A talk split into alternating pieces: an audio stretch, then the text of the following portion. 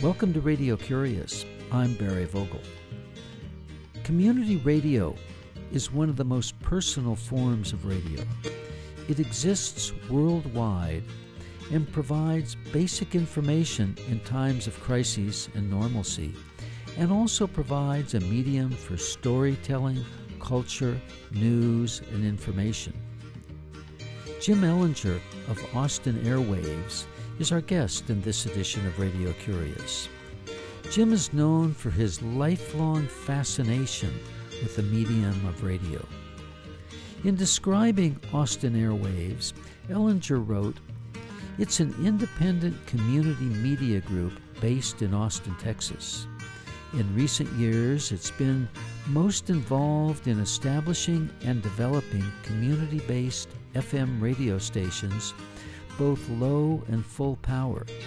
Increasingly, these stations have been in developing nations including Haiti, Borneo, Panama, Mozambique, and most recently Cameroon, as well as in post disaster communities in the United States, including New Orleans and Houston post Katrina, and Wimberley, Texas, after a deadly flood. As revealed on Ellinger's website, austinairwaves.blogspot.com, he now spends much of his time and effort assisting a variety of media, co op, and business groups around the world. Ellinger has visited more than 100 cities in 25 countries and territories since 9 11. He's an international leader in emergency broadcasting technology for disaster management. When Jim Ellinger visited Radio Curious by phone from his home in Austin, Texas, on November 17, 2018, we began with his telling the story of when he first became involved with radio.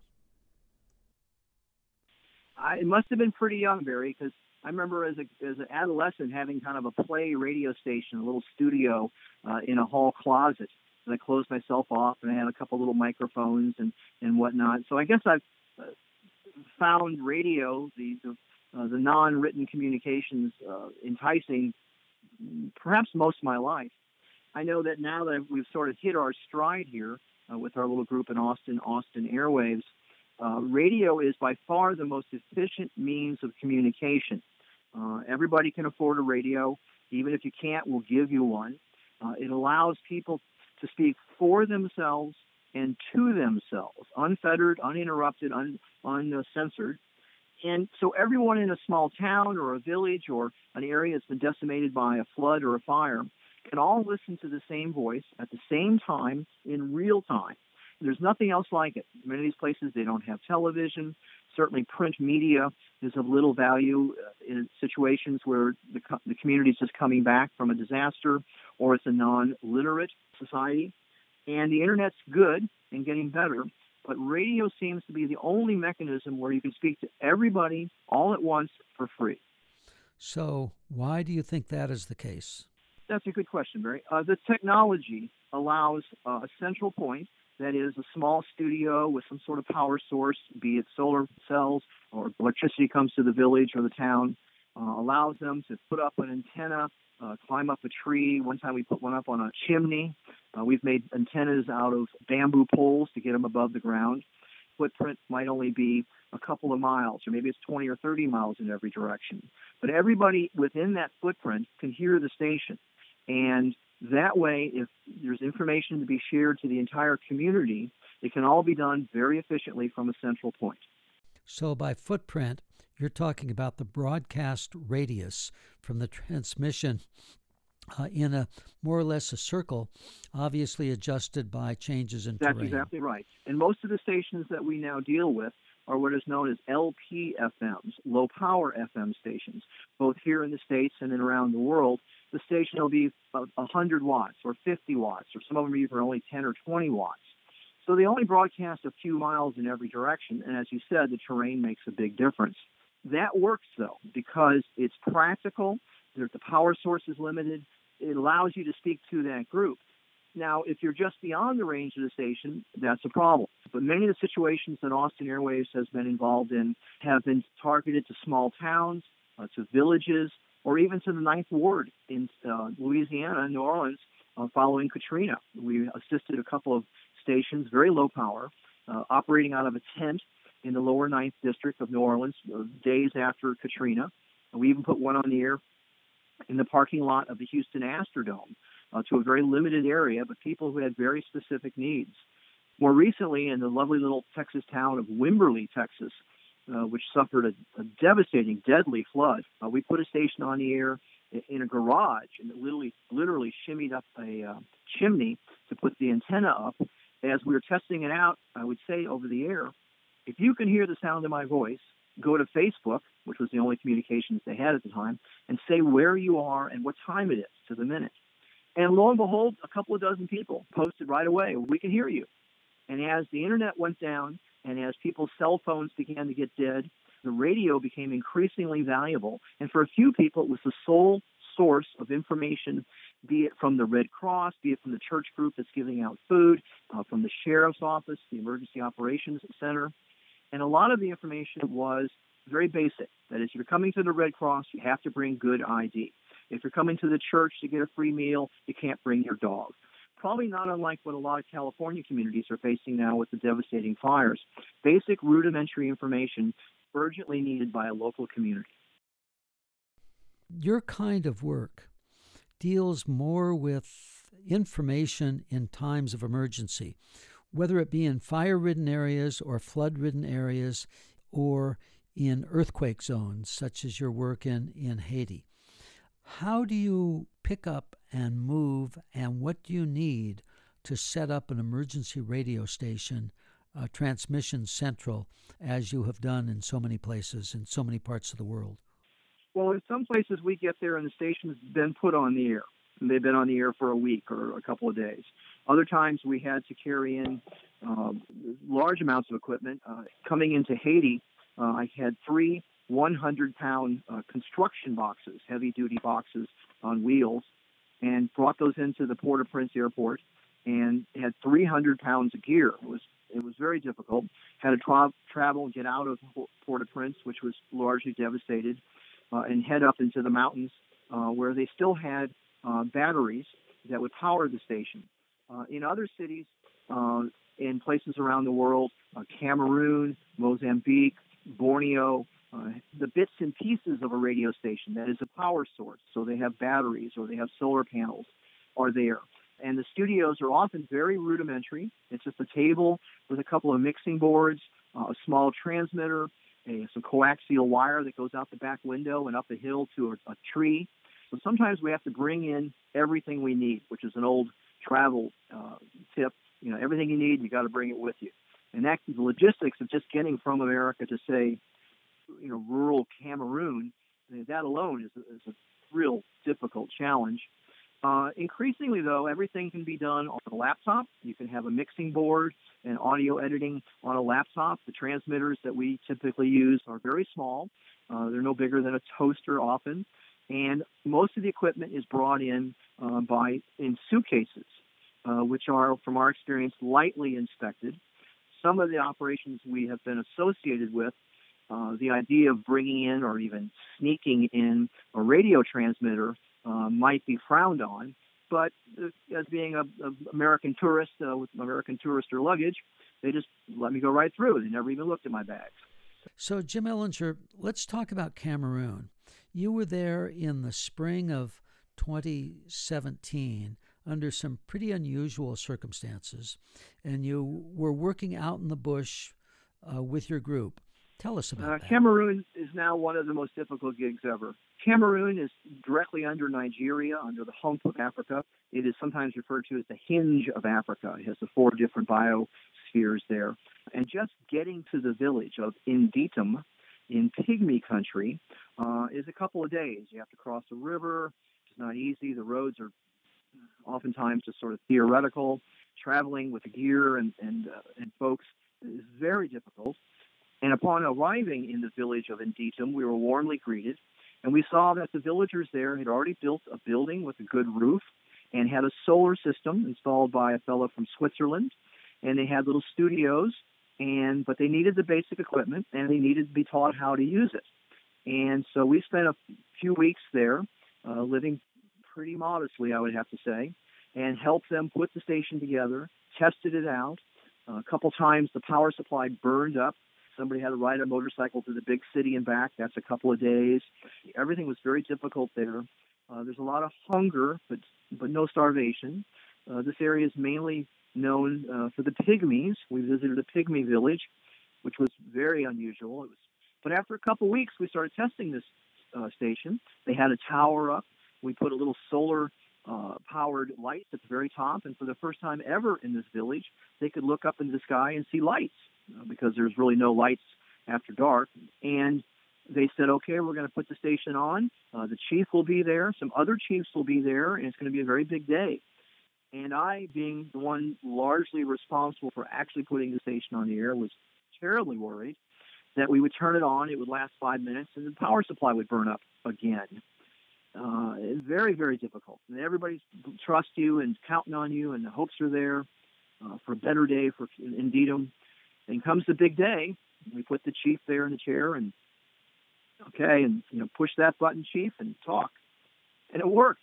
Like, thank goodness, it worked just fine.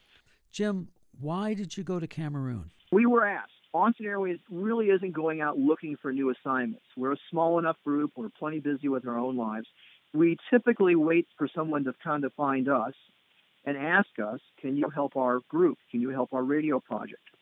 Most folks are, to, to be honest, more dreamers than practical users. But there was a fellow named Isa, a wildly colorful man, an artist, and he had a couple benefits for his radio station here in Austin, Texas. And he asked me to speak about the value of community radio, allowing people to speak for themselves and to themselves out in the bush.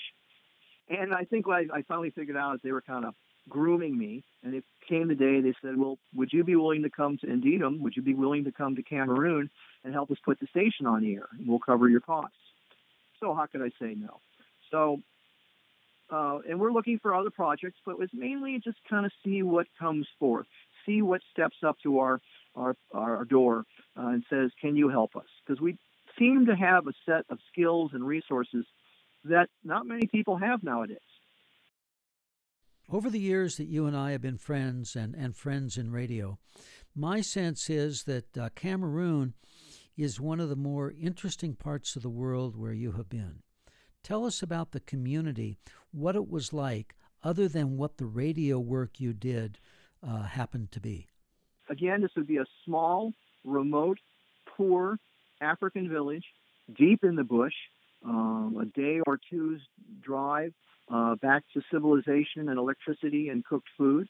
Uh, the village had almost no metal in it. Um, I'm kind of well known for handing out Austin Airwaves refrigerator magnets and I would put one on your office door or, or refrigerator. And this village had almost no metal in it. They would have a pot and a machete, and, and it was you know pretty primitive. Very nice people, very honest. Uh, kids were clean, uh, but it's just so far away from anything. And every morning, the villagers would go out into the field, and they would have a very modest six or eight rows of corn and some other crops, and they would work them all summer just to get a few ears of corn or rice. And once a week, uh, the kids who went to school, there was a modest school there, the kids had to go out on the road with machetes, boys and girls, and chop back the forest for a couple of hours. Then they would get breakfast and they would go to school. Because if you don't chop back the forest, the forest will eat you. I learned in Cameroon the forest will eat anything and everything. The forest will eat cars and trucks. The forest will eat roads. The, the forest, given enough time, will eat an entire village. The trees and the vines will come in, and eventually it will have devoured it. So you have to constantly fight back uh, the, the jungle itself. So life there was very difficult, and transportation was difficult. And you know, very nice people, honest, hardworking, fascinating people. But to live that way all your life you know, there's no real history. They don't know what happened in their country 50 years or 100 years ago. They have no idea what's going to happen to them next week or next month or next year. And they're isolated and they're just working on getting food. And so much of the world is like that. That giving them a chance to speak to themselves and for themselves to maybe work something out where they can improve their condition, we have found that the radio, FM radio, is the best tool that we can make available to them. We're visiting with Jim Ellinger, a longtime friend and colleague of Radio Curious. And Jim is a longtime co op and community media activist. He's based in Austin, Texas. You're listening to Radio Curious. I'm Barry Vogel. Jim, let's talk about the difference between community radio and public radio. How would you describe that? Well, I would first discern are you speaking about capital P public radio, national public radio, or are you talking about small p, community stations, uh, non commercial stations, campus stations? The difference between a small community radio station, such as you might be listening to this show on, is that they're community based. They're probably modestly uh, funded with a few staffers, lots and lots of volunteers, and very reflective of the local community. You might have some bluegrass show or reggae shows uh, or conjunto shows, depending on what the makeup of your town is. Usually, these community radio stations sound very much like the community. NPR out of Washington is a very different animal. It gets millions of dollars in funding. They have lots of signature shows, all things considered, Wait, Wait, Don't Tell Me, Morning Edition, shows that tens of millions of people listen to. And for many people, it's their primary source of information on what's going around in the country and around the world as they drive to work or as they drive home.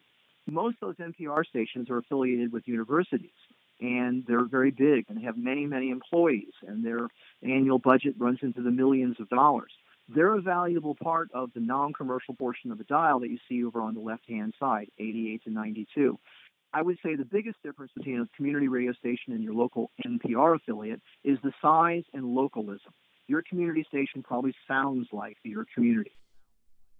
Jim Ellinger, let's change topics a little bit and talk about cell phones and their use worldwide in relationship to radio. Years ago, when we were in, say, Ghana or Mozambique or Panama, oftentimes the main information that the locals wanted were what are the price of mangoes? How much is a kilo of yams worth when the big man in the big truck comes to the market on Saturday and is buying them? Uh, do we get 50 cents a kilo for yams? Do we get a dollar a kilo uh, for uh, papaya? And this is very important to them. This is their lifeblood. Used to be they didn't know that just two villages over the guy was paying twice as much. And so they would want to know what is the price of locally produced produce. Similarly, they also wanted to know what the football scores were, that is soccer. They wanted to know if their country's team made it to the playoffs. And they wanted someone to read the newspaper for them. Several times they're non literate societies. Well, the only way to do that at the time was on radio. But increasingly, cell phones are ubiquitous, and they can get all that information and more just by texting their cousin two villages over and asking them, How much are you getting for yams this week? So, this is a good thing. If there's another way for people to get information they need. There seems to be an age gap uh, in terms of finesse and facility with uh, smartphones, particularly here in the United States. What are your thoughts about the future use related to the age difference and the future use of those who listen to and use radio versus cell phones? Excellent point. We believe that the future of radio is smartphones. That increasingly more and more people listen to radio on their phone. When I was in Borneo, an extremely remote area, it was the first time where more people were listening to the little radio station, a very small station, very remote. More people were listening on their phones with their earbuds than they were the over-the-air signal. We've been places where some people listened, but increasingly, the cell phone and the smartphone especially are the main source of audio information being provided. This is especially so uh, for millennials and young people who grew up with the internet, who grew up having information available to them to, at the push of a button, who don't even necessarily own a radio.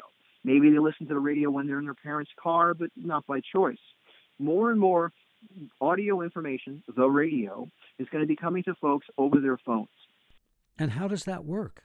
That's a question from somebody who grew up listening to radio but has had a smartphone for um, maybe six, seven years? Well, clearly it's a generational thing.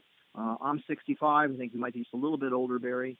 Folks of our generations are used to having a radio on the countertop or listening in their car or having a small radio on the table when you're out in the garden uh, working in the yard.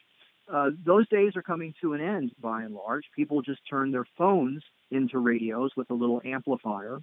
And you see the wide distribution, the increasing distribution of podcasts.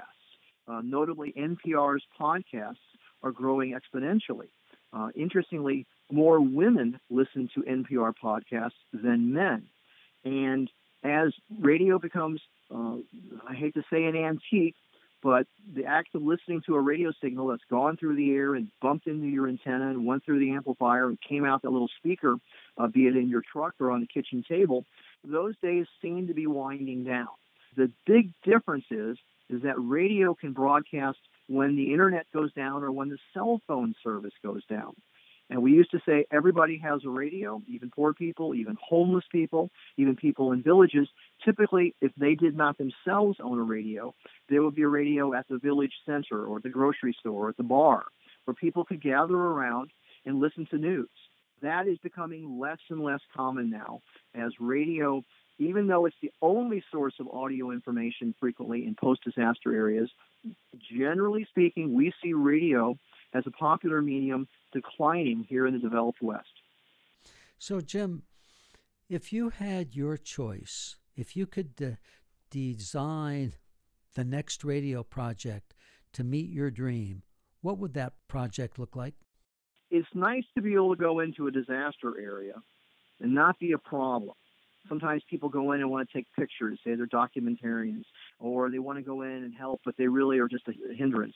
We like to be able to go in with the whole kit, the whole package, and in a short amount of time, with little or no help, put the station up and on the air, train the trainers.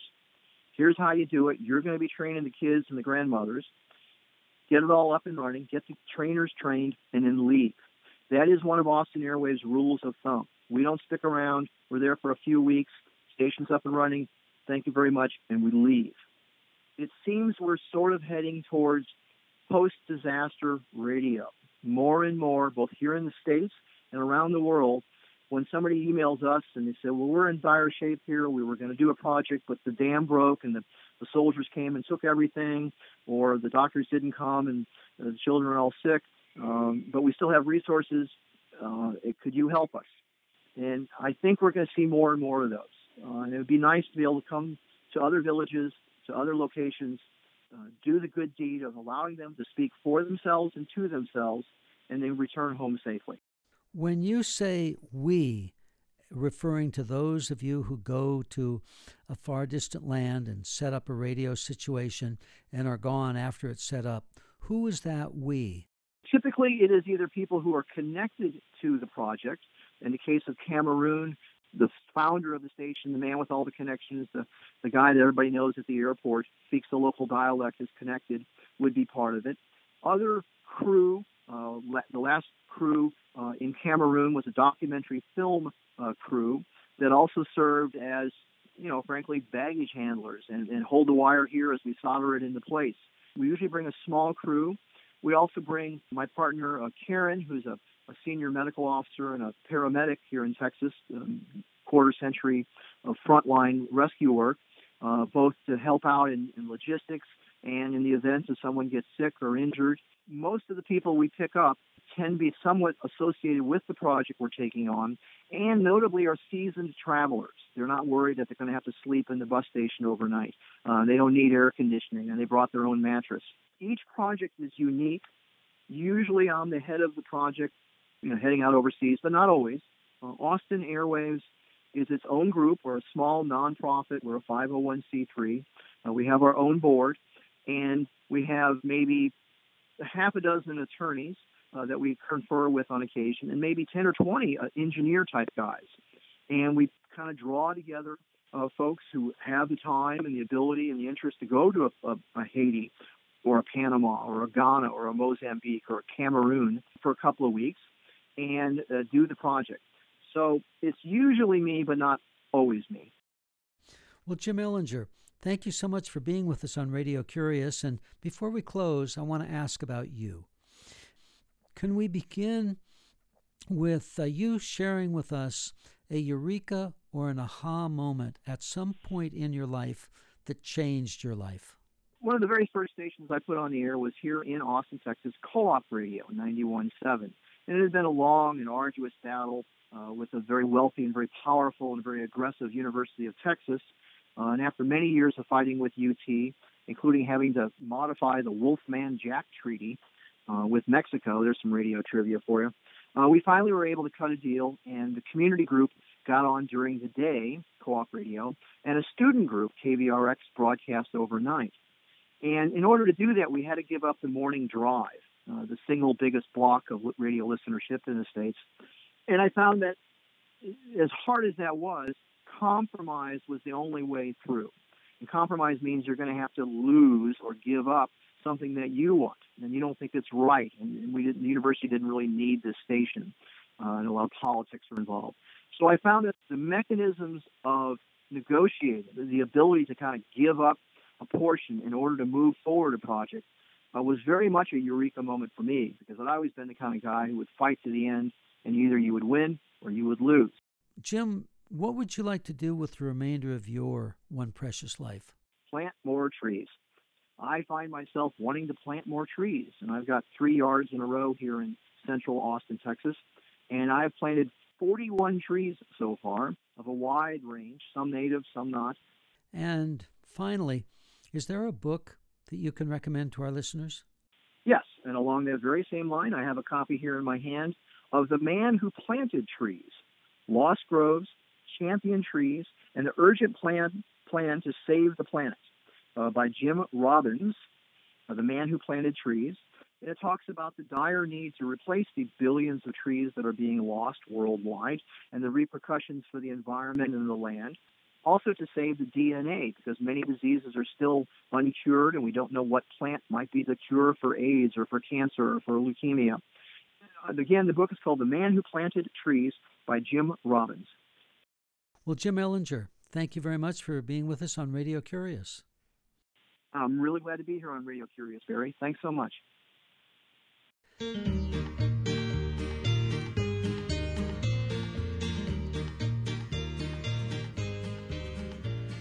Jim Ellinger of Austin Airwaves is an independent community media consultant and an international leader in the field of emergency broadcasting technology for disaster management.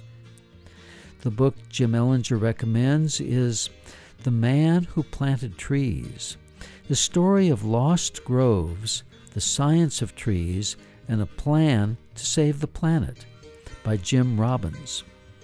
This program was recorded on November 17, 2018.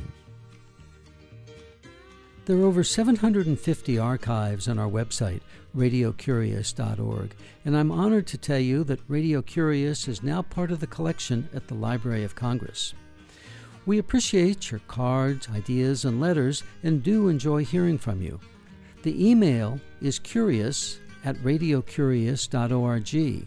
The postal address is 700 West Smith Street, Ukiah, California 95482.